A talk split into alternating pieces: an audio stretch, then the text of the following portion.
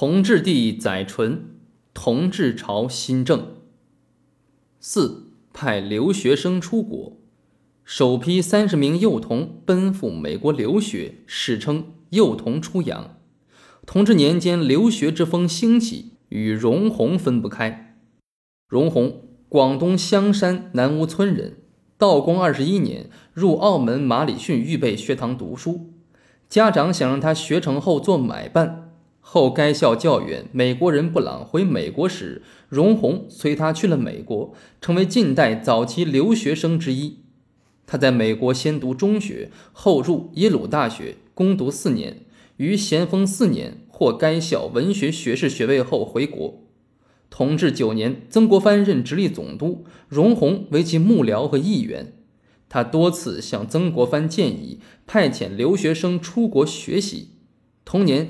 清政府批准了曾国藩等上奏派留学生的章程，决定派遣一百二十名十二三岁幼童去美国留学，学习期限为十五年，在上海成立留学出洋局管理此事。后以陈兰斌、荣鸿为正副委员，常驻美国，经管留学生事务。幼童留学生年龄一般在十二至十六岁，出国前在上海培训。因为当时风气未开，招生工作极难进行，幼童父母都不愿意把孩子送到遥远的大洋彼岸去。如詹天佑，他的邻居在香港做事，向其父介绍留学招生一事，并劝他送詹天佑报名，但其父要儿子走科举正途，而不愿意出去留学。这位邻居再三说明，去美国留学比科举进士有出息。并提出，如果詹天佑去美国留学，就把女儿许配给他。他父亲这才愿意送子出国。当时詹天佑才十二岁。后来詹天佑学成回国，修京张铁路，建滦河大桥，成绩斐然，称主于世。幼童先受预备班半年教育，学习简单的英语，了解美国情况。学校要求极为严格，学习差的经常受体罚。幼童们都很努力，完成了预期学业。同治十一年（公元1872年夏），经过考试选拔，第一批幼童三十名在上海乘轮船出洋。从同治十一年到光绪元年，每年出国一批，每批三十人，共有四批一百二十人赴美国留学。幼童们到了美国，成为美国新闻中的轰动事件。美国总统还接见了他们。中国留学生给美国人留下聪明能干、彬彬有礼的印象，并说他们是中国的荣誉。洪荣提出，并把他们分别安排在美国平民家庭中生活。美国的教师、医生、绅士们纷纷把中国幼童领到自己家中，每个家庭对幼童都关怀备至，为他们提供好的吃住条件。关心他们的学习生活，他们成为中西文化交流的桥梁。但是，清政府派往美国监督留学的官员陈兰斌等，以留学生学运动、学跳舞，不穿长袍马褂而穿西服，不行跪拜礼而行握手礼，甚至于有的学生剪了辫子等，认为他们纵能学成归国，非但无益于国家，而且有害于社会。向清廷建议将留美学生撤回。总理衙门大臣奕欣虽是要求实行新政的人，但是他对留学生违背祖训却接受不了，便奏请于光绪七年五月将出洋学生一律调回。留美学生自同治十一年首批出洋至光绪七年撤回，最长者达九年。出国时十二至十六岁的少年，归来已是二十多岁的青年。他们在美国虽未完成计划的学业，但都受到了西方的教育。这些留学归国的青年，后来逐步成为中国政界、军界、学界、工商界等方面的知名人物和科技骨干，为中国近代建设做出了贡献。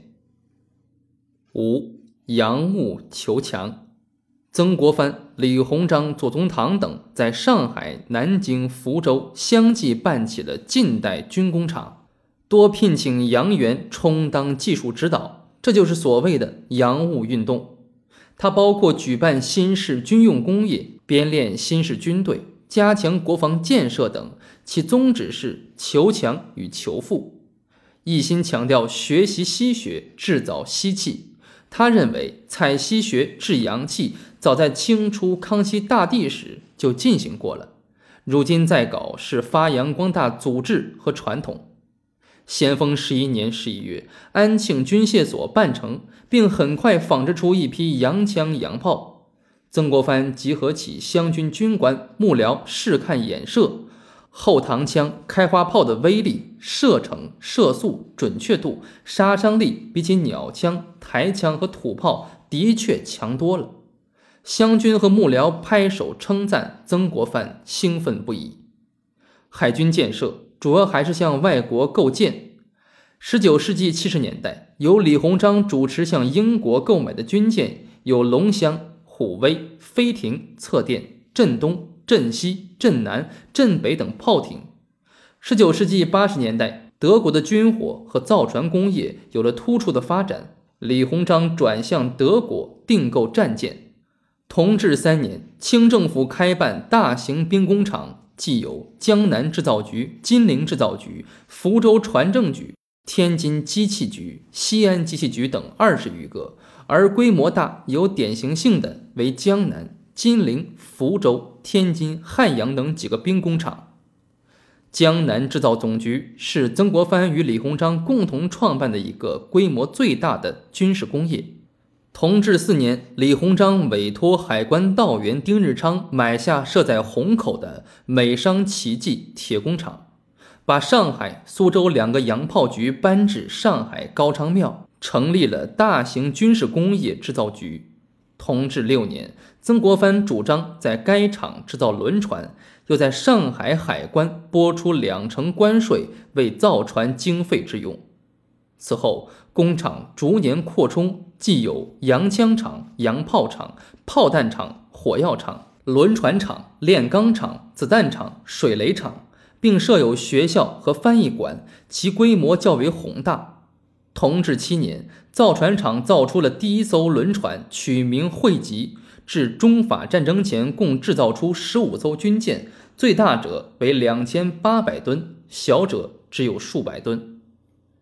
金陵制造局是同治四年，李鸿章任两江总督时，把马格里主持的苏州洋炮局迁到南京雨花台，并加以扩充，更名为金陵制造局，主要制造大炮和弹药。到光绪初年，该厂既有三个机器厂，还有火药、火箭、水雷等工厂，规模也很大。福州船政局设于同治五年，是闽浙总督左宗棠创设的造船厂。该厂所聘洋员分别任监督和副监督。该厂由炼钢厂、船厂和学堂三部分组成。工厂尚未建成，左宗棠就被调往西北统摄军事。该局由福州船政大臣沈葆桢接办。同治八年，该局造出第一艘轮船，取名万年青。到同治十三年，共造出轮船十五艘。此后，外籍工匠全部撤走，由船政学堂的毕业生接管技术工作。到甲午战前，又造轮船二十艘。中法战争前制造的轮船质量较差，全为木壳船，直到光绪十年才能造出铁甲船，但其造船技术一直未见提高，同英德等国所制的铁甲舰和巡洋舰等皆无法相比。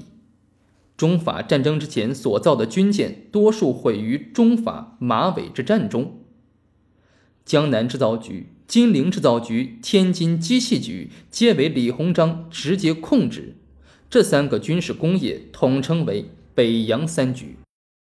这些军事工业的出现，引进了先进的科学技术和大机器生产，对吸收西方先进科学技术和科技人才培养起到了积极的作用。随着国力不断恢复，重修圆明园也被提上日程。那么，重修圆明园又引发出怎样的争论呢？且听下文分解。